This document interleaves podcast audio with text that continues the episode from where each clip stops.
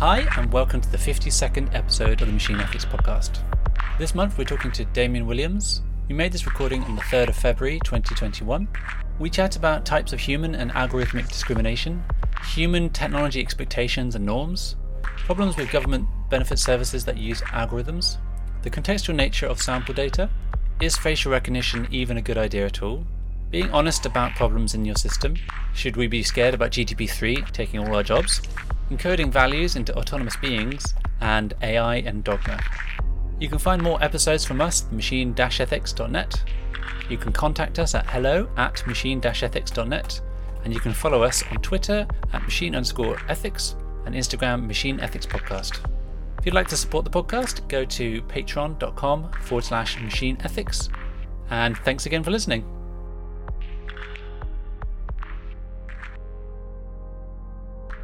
Uh, Damien, um, thanks for joining me on the podcast. Um, it's awesome to see you again and to have this conversation. So, if you could quickly introduce yourself, who you are, and what do you do?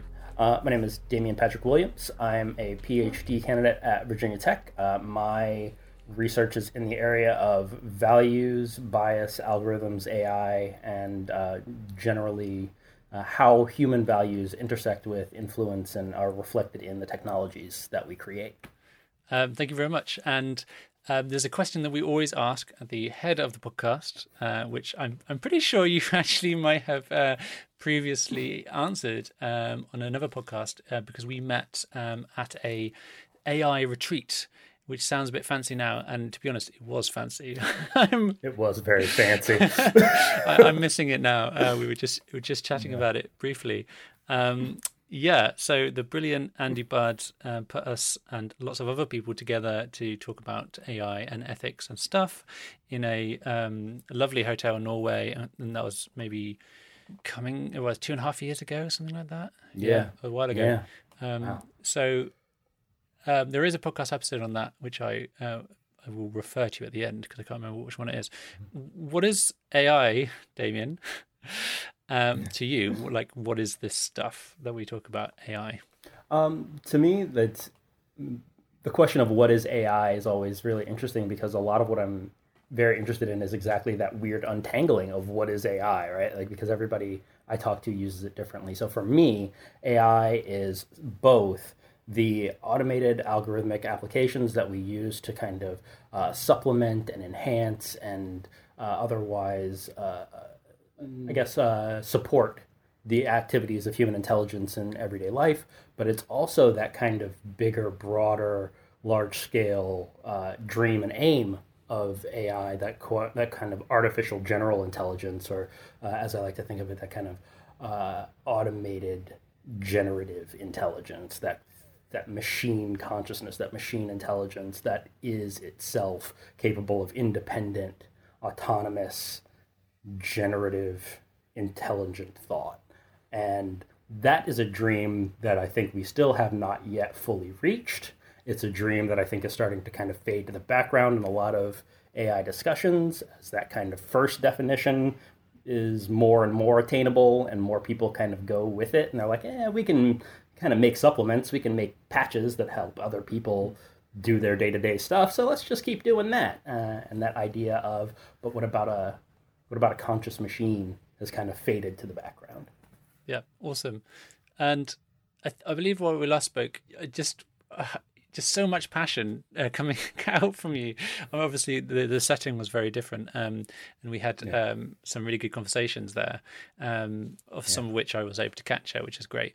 I'm I'm really interested in talking to you um, about lots of things, um, and mm. and some of those things are about the cult- cultural artifacts, right? You were talking about, you know, how yeah. do we untangle these sort of things? Um, what the values that we kind of put on these types of technologies, but also kind of what are the things that we want to get out of this. And AGI, you know, yeah. is one of those dreams that we have, um, general intelligence. Yeah. Um, but also there's like this other stuff uh, to do with a lot of the kind of uprising that happened last year around, um, you know, black and uh, different minorities um, across the world, you know, and how um, yeah. technologies can be discriminative and um, oppressive yes. in some ways. so I was wondering if we could start like that with that one, and then we could bridge over to the cultural stuff. So, Yes. um, what are the forms of discrimination that AI can take? So it's interesting because the forms of discrimination that AI can take are pretty much all the forms of discrimination that humans can do, plus some ones that we never really anticipate. Um, and so what ends up happening in most you know, algorithmic and AI applications is that ultimately we find ourselves in a place where the idea of what we think we're trying to do, the, the application that we're trying to, to figure out, kind of takes precedence and we don't really think about what it is we're telling the program to do. and so if we have uh, in those you know the, the, design phase and the coding phase and the programming and, and in the implementation if we have certain biases that we are unaware of or that just go uninterrogated for any number of reasons then they will make their way into you know the actual implementation of these programs. This is what things that we found. So we can see gender discrimination in terms of uh, gender discrimination based on names based on um, the perception that uh, the, the you know uh, of what types of words are associated with what types of genders. And then we have racial discrimination. We see that most often uh, played out in facial recognition, uh, automated camera technologies, any type of, uh, even in just basic light readers. like we have, you know, photo measurement systems that are automated that don't read darker skin well. And that's been true for decades now. We also have, in terms of you know, certain applications take those types of applications and kind of play them out further. When we have problems with, say, um, AI applications of facial recognition on the transgender community, or of you know body type readers, body scanners on the, the transgender and the disabled community. Um, body scanners, the, the big stand up body scanners in the, the airport, um, if they happen to read something they read uh, or they deem as non-standard or as anomalous, then they will flag that person for you know extra pat downs or you know extra scrutiny. And one of the ways that that happens is if the human on the other side of the screen presses a button that says that the gender they perceive that person to be is something, and what the scanner reads is for any number of reasons anomalous, then that person will get flagged. Transgender individuals are harmed by this, but also not even just in terms of the gender aspect, but also in terms of just what a body is quote unquote supposed to look mm. like aspect. If someone has, say, an ostomy bag, a colostomy bag, or urinalysis bag um, that allows them to use the restroom because they've had surgery on their lower intestine or their kidneys, um, that is not a thing that a body scanner knows how to understand. And if the person who sees that shape which is flagged as anomalous and rests right at about hip level mm. where a weapon might be, they're going to perhaps a bit more aggressively pat that person down, and they are going to perhaps cause the contents of that bag to expel themselves onto the person being patted down. And I say perhaps, what I mean is that's actually happened several times. Mm-hmm. So, in all of these places, we have certain expectations about what a body should look like, what a person should be, how a person should behave, um, normative types of expectations of, of should and, and right kind, right? And all of these things have been encoded into the systems, both the actual technological systems, the artifacts themselves, but also into the technosystem relationship between humans and those systems and how humans are expected to relate to those systems, how they're expected to use those systems, the expectations that the humans have in mind when they're using it, the expectations that the systems have encoded into them, then create that kind of feedback loop where they go, oh, well, this is what I'm supposed to expect here, and this is how I'm supposed to behave when that expectation is met, and so this is what I'm supposed to do in this situation without ever really interrogating why might this be different? What might be happening here? What haven't we been told to expect? What might this mean about a human being's way of living in the world that I didn't get told to expect, that this machine wasn't programmed to expect. And so those are just a few, a smattering of the ways that these things can kind of like go very, very wrong. Um, the like long term, big picture stuff, one of the things that I've been really kind of invested in recently is disability rights benefits here in the US mm-hmm. are you know, often in, in many localities and states, they are uh, administered by algorithm, uh, and those algorithms are often black boxed. Their you know their internal functions are hidden from the people whose you know lives their decisions are affecting. And many like the ACLU, um, the American Civil Liberties Union here in the U.S. has had to like sue to like on behalf of disabled patients mm-hmm. and and you know to say we need to be able to see what's going on inside of this because it made a decision about my benefits that reduced my benefits drastically year on year for reasons that I fundamentally don't understand when my situation hasn't changed. So that's, yeah, like these are life and death kind of things that happen every day. And all of these systems have been kind of proliferated widely from this kind of base uninterrogated state, right? And so all of those perceptions, all of those assumptions, all of those potential biases have made their way into all of those systems. Mm-hmm. And it, it, it, seems odd to me because obviously, you know, you and I and lots of people who we have on this podcast, we, we think a lot about this sort of stuff. But it seems um, kind of antithetical that people would just put in an algorithm and go, okay, well, your, you know, your benefit payments have changed and there's nothing you can do about it, right? Like, um, so that, that, sounds like a, a, bad situation from the get go, right? Um, yeah. so it is. Yeah. Um, so I, I mean, I hope that people are waking up to kind of the stupidity of the, this fact, and obviously we can't uh, always account for like all the unintended consequences, but we we better like account for as many of the consequences and the impacts and harms right. that we these systems produce because you know um, you know that that instance that you described is quite a high impact thing right exactly yeah. exactly that uh, and you're not going to impact like, it's like the normal people like in the way that you're talking about um, the the the scanners as well right like if you if you look normal to the scanner or like you know the distribution of whatever your body shape is correct. Like right. then yeah. if, the, if the scanner sees that as quote unquote that's a-okay yeah, like yeah. that's that is the quote unquote like that's the normative frame right? Like that's the the thing it's been told to expect. So you you if you're you're like targeting the people who are like non-conforming to whatever this data set is right? Precisely that. And that's the thing that like in a in a number of ways you know, when when this gets talked about when you know defenses are made for it that's the kind of answer that gets given is like people are saying oh well you know we're just trying to find the, the kind of normal distribution of what people look like. And that quote unquote normal distribution of what people look like that is very contextual. Like what is your what is your you know your sample size? What is the the distribution of that sample? What is you know what what is the context in which you are sampling? Like how are you how are you pulling all of these things together and making what you then you know average out to be your your normal distribution um, because what that looks like and what you've taken into account as you mm. said at that you know at the outset what you've tried to to account for in the first place is going to change what your actual end set looks like and if that data set has that kind of that lacuna that that that occultation of you know i didn't think to think about this I didn't think to think about people who exist in the world in X, Y, and Z kinds of ways, mm. then the data set will in fact be preemptively discriminatory against those people. And it will in fact punish people who are not conforming to what you probably unconsciously as a programmer decided was quote unquote normal. Like that's and that's gonna be a thing that like again has wide ranging implications for a lot of people down the line.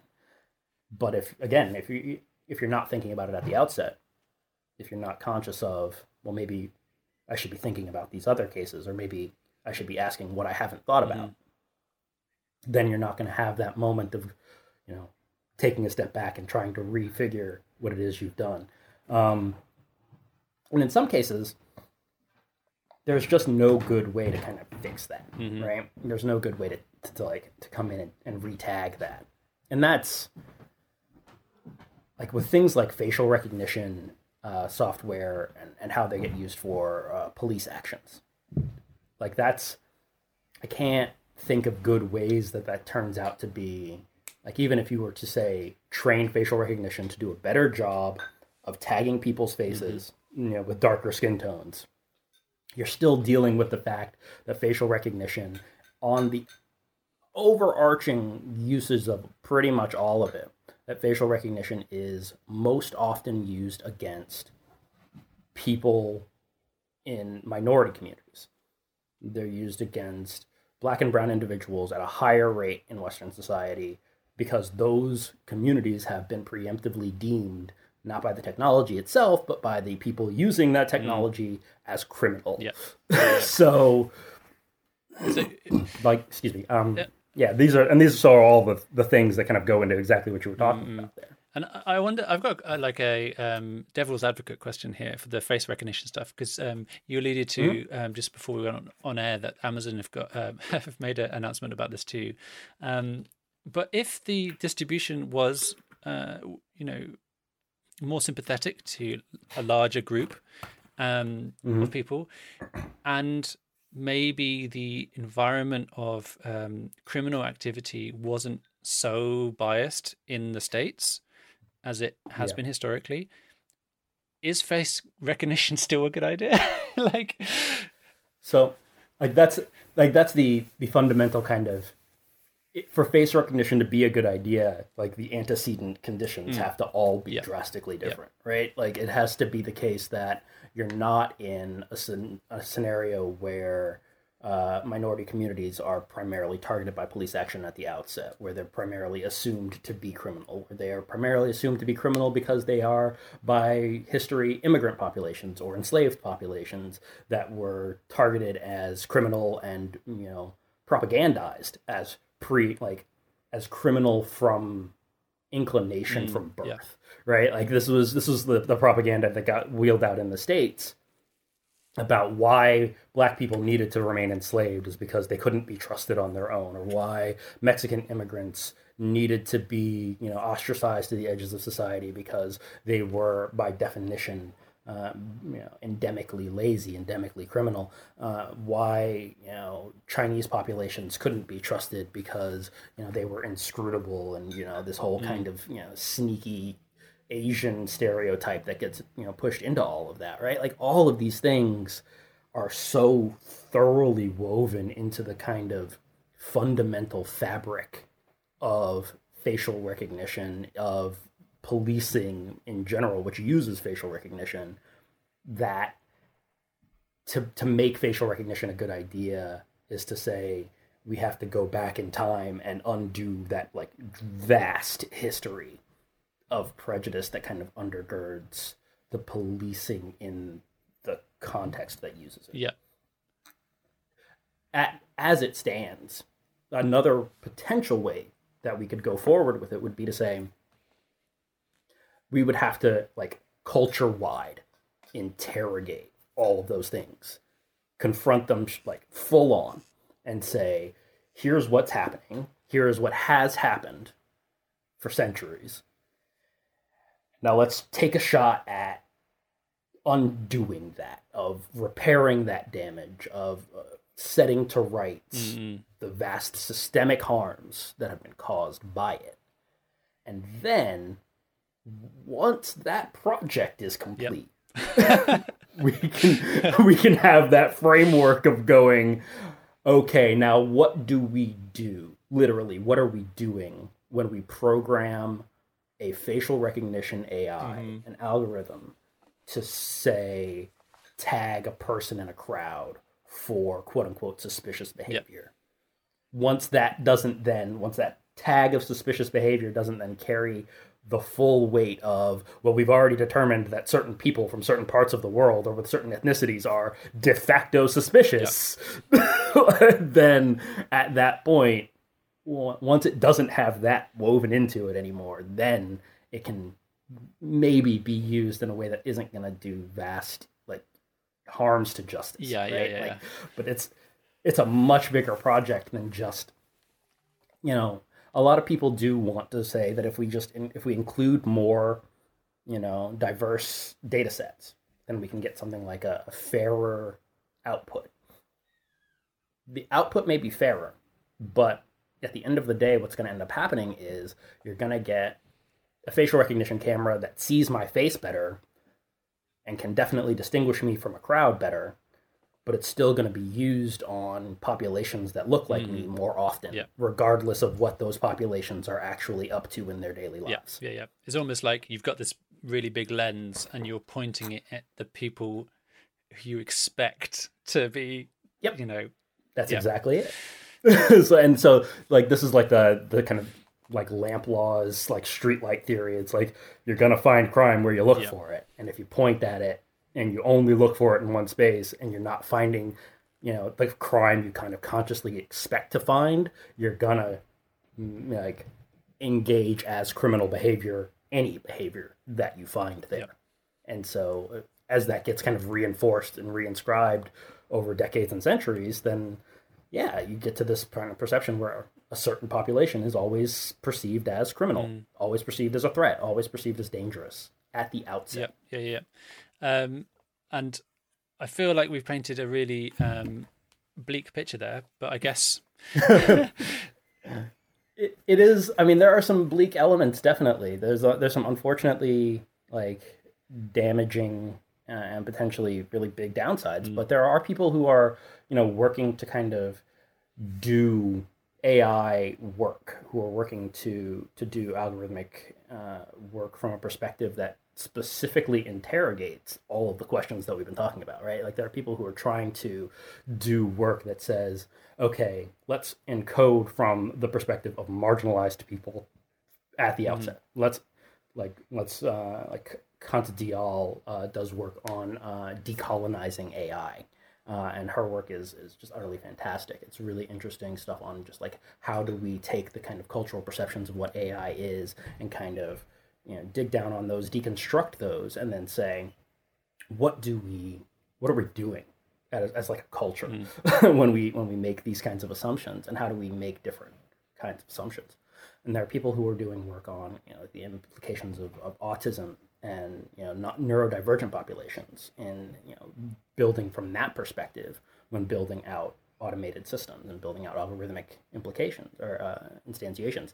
So you've got people working, uh, people like Os Keyes and their work on, you know, specifically interrogating fairness versus justice in the face of, you know, neurodivergent and disabled communities, right? And so we have people who are specifically trying to do this work and say it's not like the whole project of machine learning, the whole project of AI, the whole project of algorithmic, you know, systems is toast. It's not that. The answer is we have to do better. mm-hmm.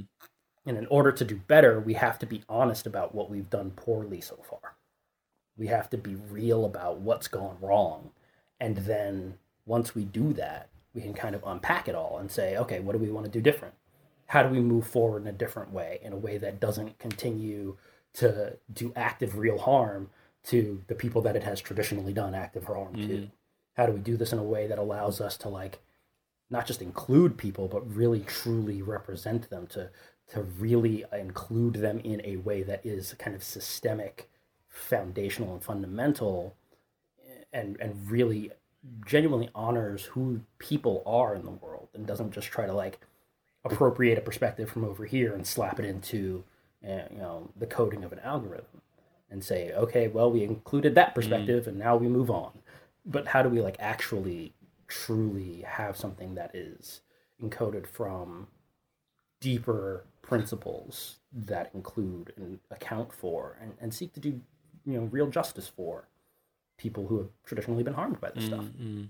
So, um, let's do that. I think, um, from my perspective, this area has really blown up, right? So, Yeah. I feel like maybe five years ago it was completely unknown or like a, a burgeoning thing that um, automation was problematic, and we started seeing some things happening in industry that made it more obvious that that could be the case. Um, Right. And then a few years after that, we just had this. Well, actually, like from then on, we had questions. We just had lots of questions. How can this go wrong? Those like, Right. oh, you know, how how is this um, possible to go wrong? What kinds of things go wrong? That sort of thing. And then we had all these principles. we spent about two years across the whole world making principles um, for better or worse, and I'd like to talk to you yep. about that.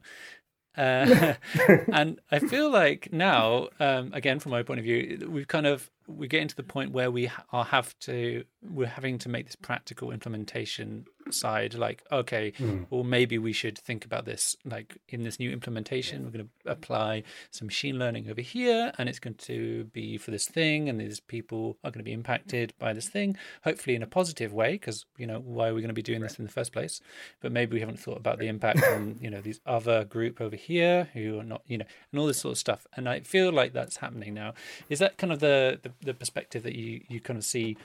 Yeah, the like the yes, definitely the fact that like more and more people have really started to dig down on this idea of how exactly do we deal with you know all of the the unintended consequences of the things that we thought we were doing right and then we realized we we kind of hadn't accounted for and then we had to rethink and then we had to redo and that kind of constant back and forth is is definitely like been the scope over the past several years where people have like built this greater awareness that isn't just within the community or just from people outside of the community looking in going hey what about this stuff over here but like the community and you know uh, researchers external to the community and the the policy community like politics are actually politicians are, are starting to really get a sense of how all of this works and what needs to be accounted for what needs to be thought about mm-hmm.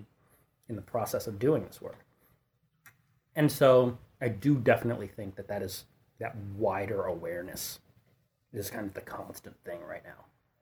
And I'm glad of it. Mm. I'm very, very glad of it.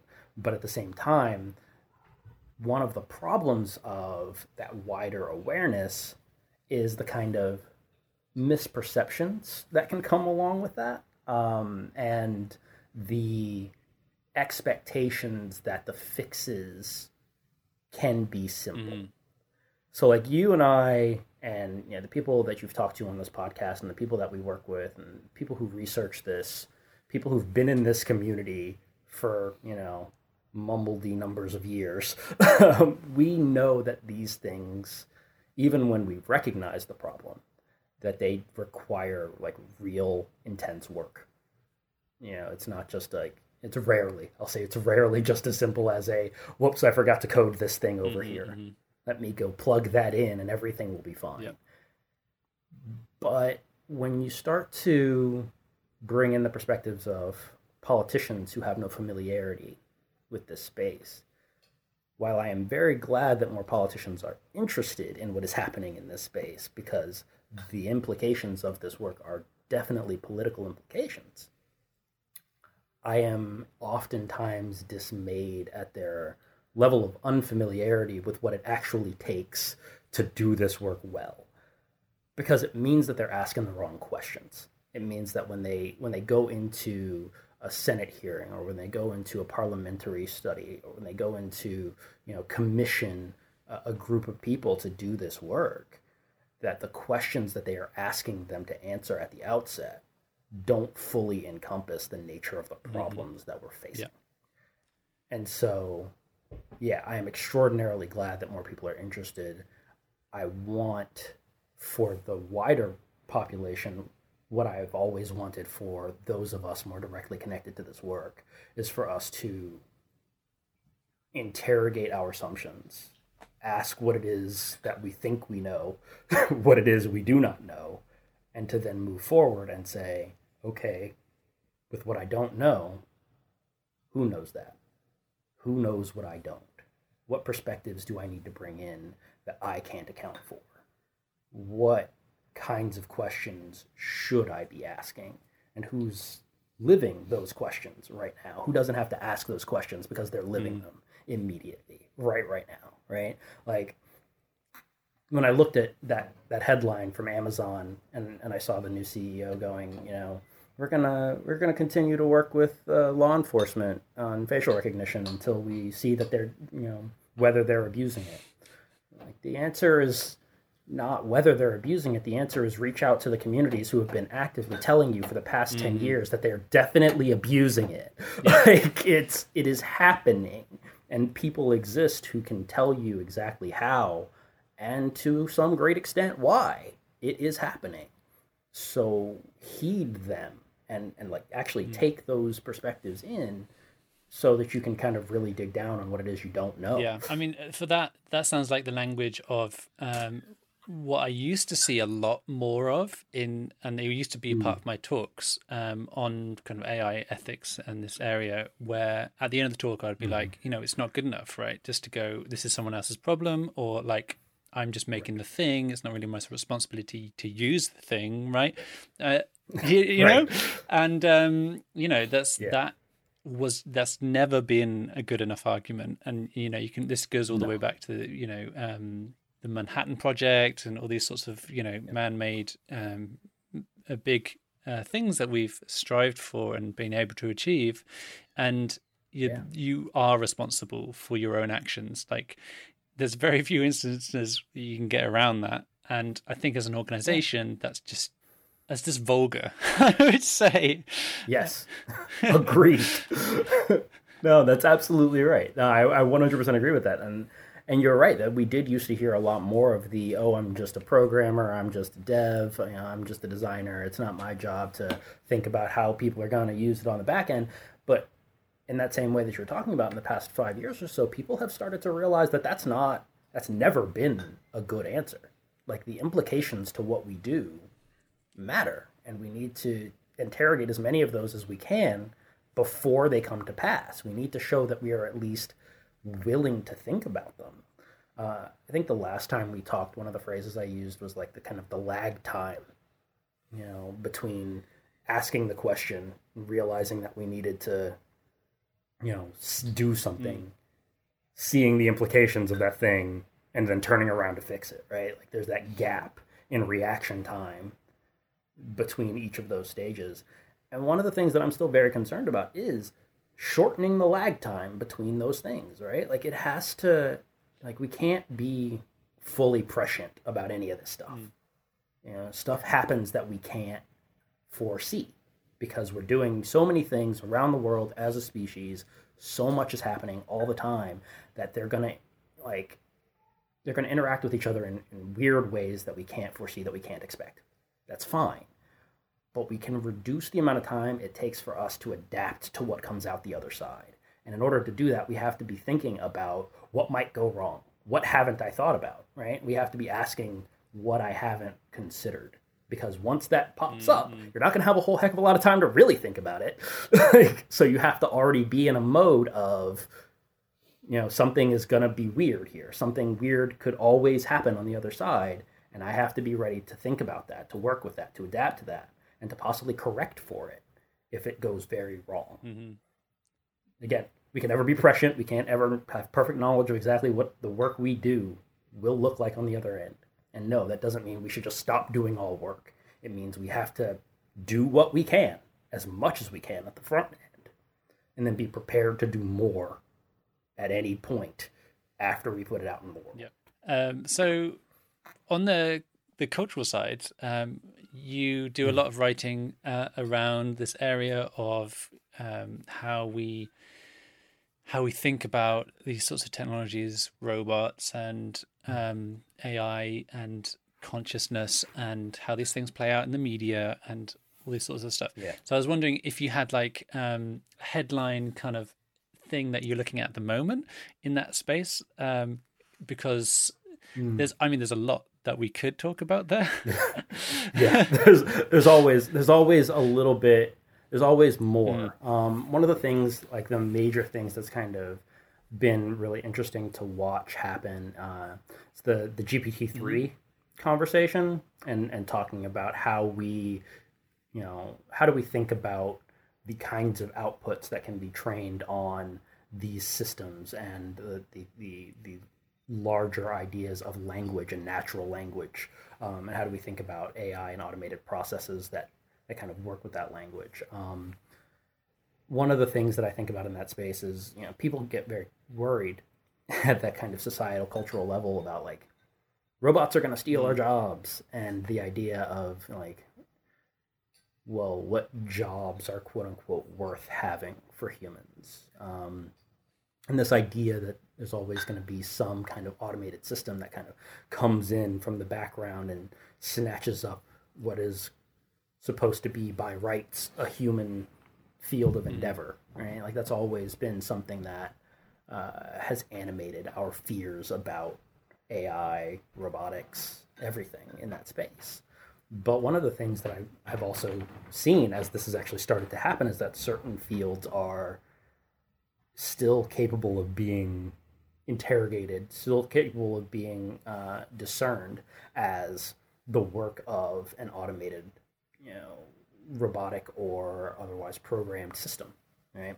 We can see when something is uh, too perfect in a particular way, uh, machined too well on the kind of mechanical side of things, but also we can see when it's like trying to mimic something that it gets the like the actual formal structure of, but doesn't get the full context mm. of. And so we can kind of still see that there are these places where human endeavor, the output of humans, is not really in any way endangered by this, and that we have this kind of sense of, of real understanding of, of something that makes a piece of writing or a piece of craft interesting to us.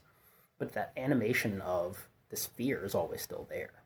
Um, that you know this thing is going to be able to write a paper or write an article or you know write a book yep. better than a human and like it's like ah, i don't i don't know that we're anywhere near there yet because it's still always about what you train it on like you want to write what kind of book would would you be able to train gpt-3 to write a better lovecraft book than hp lovecraft ever wrote maybe it would be an it would be a weird process. You want to, you know, give it all the Aldous Huxley writings that ever existed and have it write like Aldous Huxley. You might be able to to do that, but is it going to be able to at this stage of what it is, of functionally what it can do, be trained on the full breadth and depth of all of you know literature of all of prose that humans have written in any language, and then synthesize that into something that is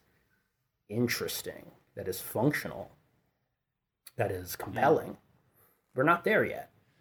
We're still at a place where uh, a text that does that, if you go in and you do, uh, you know, a, just a, a, simple distribution of terms and associations, yeah. you're still in a place where it is associating words uh, on a gender biased, you know, normative kind of scale it still has that basic level of like word2vec associations going on in the background that we've already seen very easily get gender and race encoded into them in a fundamental way. It still hasn't solved for that. So if it still can't solve for that, if it can't self-interrogate to ask that question of what, you know, if it's doing that, I mean, obviously a lot of humans still can't mm-hmm. self-interrogate to see whether they're yeah. doing that, but like, you know, I can't, I still can't, as it exists, put it to the system to say, hey, you're doing some weird misogyny mm. stuff over here. Maybe don't do that. Maybe don't associate those terms in that way all the time. Maybe don't think of the idea of what philosophy is conceptually as this kind of nonsense practice because that's another thing that has happened is that like when it's told to write about certain things it writes in a way that is pejorative to some disciplines because the things that it has been trained on is pejorative to those mm, disciplines mm. so like it can't like it still fully can't be made to interrogate itself on yeah, those levels yeah. yet so that kind of cultural animation of like i'm i'm afraid that we're going to lose our jobs to these things like you might lose some kinds of jobs but those jobs are all going to be real rote and anybody could have always done those mm-hmm. jobs and those are not the jobs like those are middle management jobs like those are the jobs that like you know you've got somebody who uh who's who's worried about yeah, that kind of being a junior executive kind of mm. job right like that's that's fine but it's not necessarily the kind of thing that you know we're deeply concerned about. My overarching thing is has always been really like at a certain level of automation, we should be able to just kind of like let certain things be done in the background by any system that can and wants to do them, and then free up people to do the things that people actually can and want to do more broadly, right? Like we have things that are just interesting to us as a species. Uh, I don't mean like things that apply to all of us as a species. I mean things that like we we think are mm. cool that we want to be able to do, and as a species, we should be able to do those things. And we're tied to these ideas of the value of jobs, the worth of jobs. Work is interesting and important and keeps our you know lives meaningful, right? Like being able to do stuff. But that stuff doesn't need to necessarily be a job. It doesn't necessarily need to be the thing that we literally depend on to live. It currently is for all of us. But there's still so much that happens in the space of, of automation, of what AI, what we fear AI might do. And we're still not talking about what it maybe could do, what we hope it might help us mm. do. Why not take that space of AI is here to augment our lives, right? AI can can help us think through tasks and help us complete things, and then expand on that. And the answer is currently because most of the AI applications are controlled by people who want money. they want money and they want power, and so they're keeping those systems functional in those ways with those tools.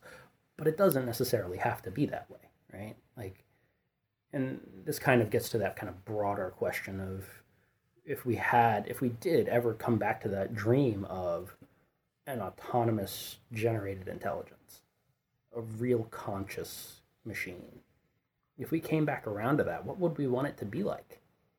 What would we want it to think like? What are, what are the founding principles we would want it to have been built on? Because if we build it on the founding principles of Amazon, Microsoft, IBM, Facebook, Google, those are principles that are going to, you know, very possibly paperclip maximize, right? They're going to try to build profit at any cost because that's what those founding principles mm-hmm. are. But if they're built on those marginalized perspectives that we were talking about otherwise, right? If we think instead not about that fear, but about that possibility, not about that kind of diversity inclusion pastiche, but that real marginalized representation and we build an AGI from that perspective. We say what lived experiences need consideration, need justice, need representation, need understanding in a way that hasn't been possible before now. That foundation, that scaffolding for a potentially conscious mind is a drastically different thing than something that's built on the idea of maximize profit at all costs.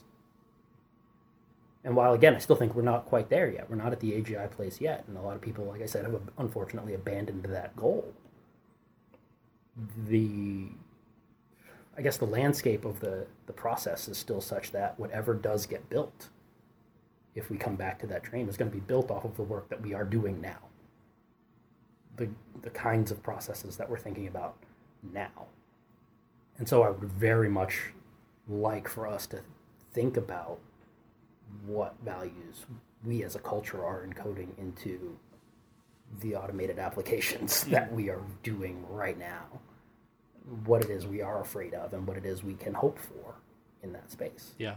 I, I, am trying to think of a way some because there's a lot of stuff in there. Yeah. I like the kind of i got this vision in my mind that we we're all doing things now which are positive direction, um, more inclusive and uh, more thoughtful, respecting human, you know, dignity and all that sort of stuff when we're creating these things, and mm. that actually it would be like hard to think about making a system which wasn't like that like in the future if it, you know that would that would be nice right? Like oh yeah we made it like that because that's you know that's how we make stuff right? Like we don't we don't exactly. make stuff to like optimize that. like this one metric which is cash right like that that would be that would be silly why would we be doing that um, why would yeah. we do that cool yeah it would it would be nice to to get to that that place where that is the kind of forerunner and i do think that more people are like i said i think that more people are are actually starting to think in terms of that kind of wider and deeper kind of values mm. level than just maximize efficiency, maximize output of cash. Yeah. Right? But I still think that so many of the excuse me. I think so many of the the corporations that do fund this work, so many of the groups that are at the, the back end that commission the designs of these tools are still putting them to the purpose of maximization of cash and efficiency. And I think that that's a problem because one of the things that I I've kind of struggled with, and one of the things that I really kind of like like try to hammer home is the way that we then implement these tools. If they can learn from themselves, from their environment, from the world, if they are in fact self adapting, if they're capable of you know improving themselves as they function based on what they take in, what they can discern, what they can then eliminate, if they can move through this kind of discriminative process, then they're going to learn not just from what they're encoded with, they're going to learn not just from their initial data set, but they're going to also learn from how they're implemented, how they're put out into the world, how they're made to function once they are in the world. And once they are in the world and they are functioning in particular ways, this comes back to that kind of that facial recognition thing, right?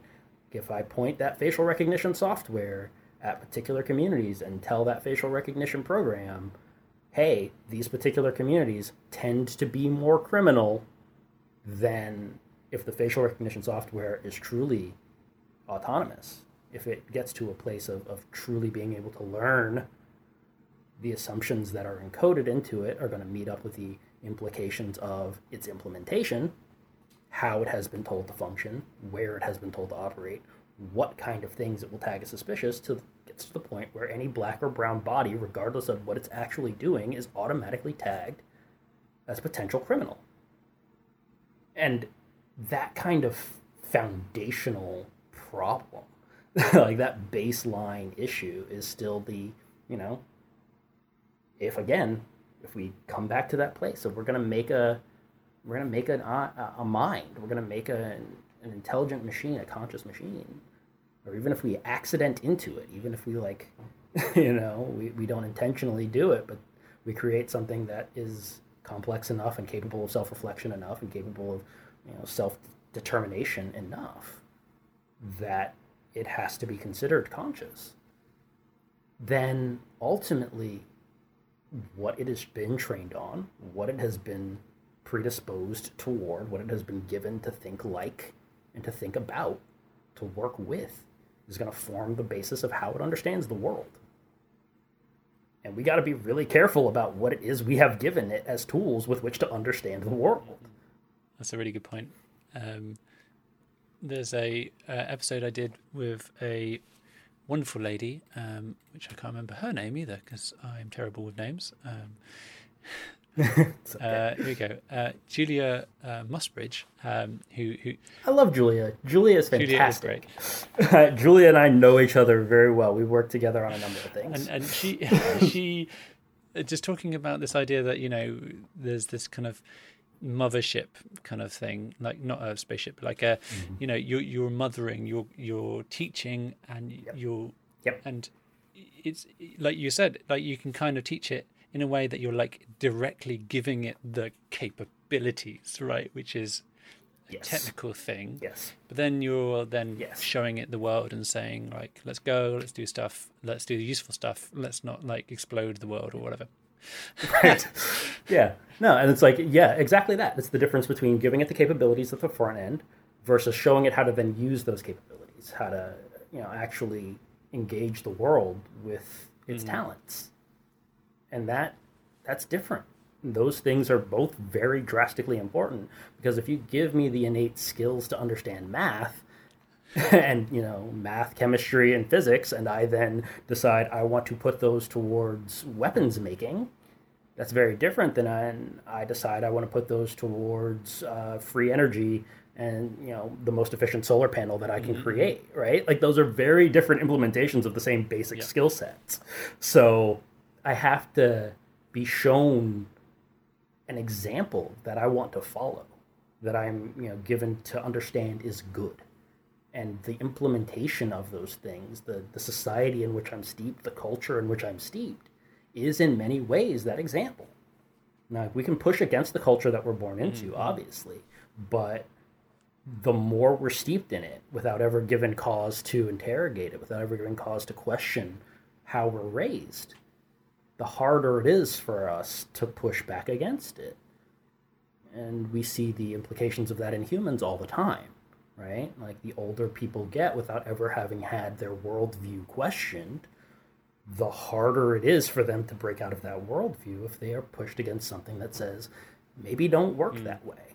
Maybe don't hold the ideas that says that women are less than or people of certain genders are less than uh, that, that people of certain ethnicities are less than maybe don't react that way maybe that's a bad way to be in the world the older someone gets the more steeped in their environment they get the more on all sides even at a young age that is simply their mm-hmm. world when some countervailing evidence comes along the harder it is to say, you know, include that evidence, to, to consider that evidence. And in fact, evidence shows, studies have shown that what happens is that people actually just kind of close themselves off to any countervailing evidence the longer it goes on. They they say no, that can't be real. They they ignore the reality of it. And we've seen very recently in the United States what that looks like when that happens at a wide mm. scale when countervailing evidence that says your position has no no tenability, no basis. It is just a, a string of cards that were holding each other up by their own weight. There's no there's no underneath here. Mm. it's a system that that hangs itself on itself.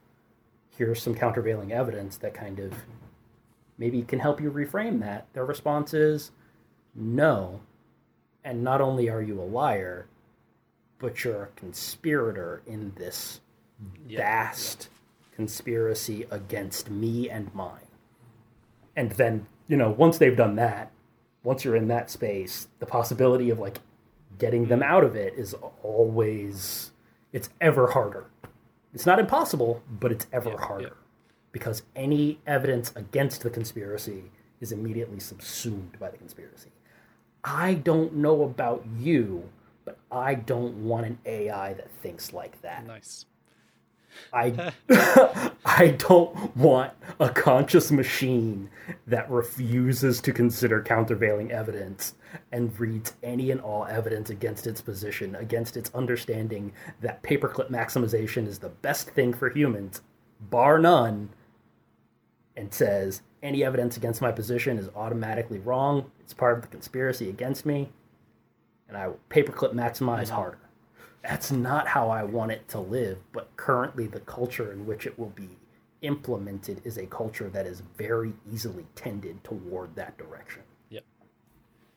Um, so, um, Damien, thank you very much for your time. We're getting towards the end now um, because I can hear little feet and things in the background. So that's the kind yes. of my alarm bell. Yes. Um, Yes. if you could succinctly, as possible, um, mm-hmm. we have the last question on the podcast uh, is what scares you about this technology and what excites you about it in this um, automated future that we have?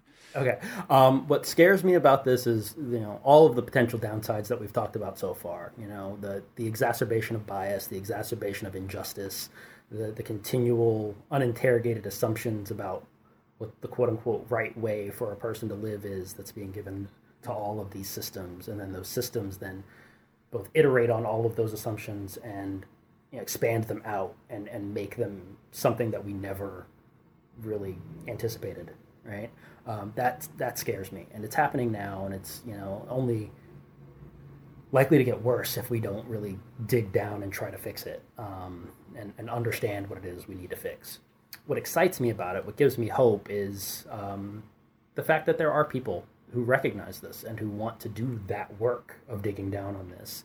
The fact that um, you know there are people in high levels of you know the United States government as of this year who understand these mm. things, like fundamentally recognize the implications on society of technology writ large. You know, that's something that we haven't ever really had before. You know, in, in the Office of Science and Technology, that was always something that was uh, focused towards STEM. It never really included, you know, social sciences. It never really took the perspective of, okay, what are the, you know, for how do we talk about sociology in this framework? But we have that now. We have people who who think about how human life, human values, human society impacts the technology that we make, and vice versa. And that gives me great hope. And I'm hopeful that we will be able to kind of take that that beginning crack and widen it and build on it and build something that allows us to kind of really open up this conversation and do work differently in this space. Wicked. Um, thank you very much for your time again. Um, it's been a, a joy to speak to you, um, as always. And um, if people want to find out more about your work, uh, follow you, contact you, how do they do that? Uh, best way to find me online is either on Twitter. I'm on Twitter as Wolven. That's W O L V E N. Uh, I'm also at, at my website, a future worth thinking about.com. Um, and from there, either of those places, you can find contact me links, you can find my newsletter, uh, all kinds of stuff that hopefully you'll take some time to read.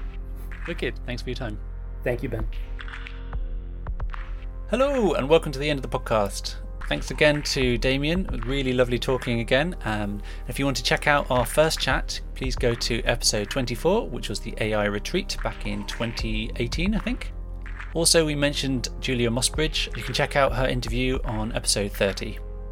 We're looking at more stats at the moment, so as the podcast is completely uh, self hosted, I'm having to do all that sort of stuff. And all the different stats are very convoluted and different from different platforms. I'm trying to get a handle on all the things uh, and do some programming myself on the server side to work out what's going on.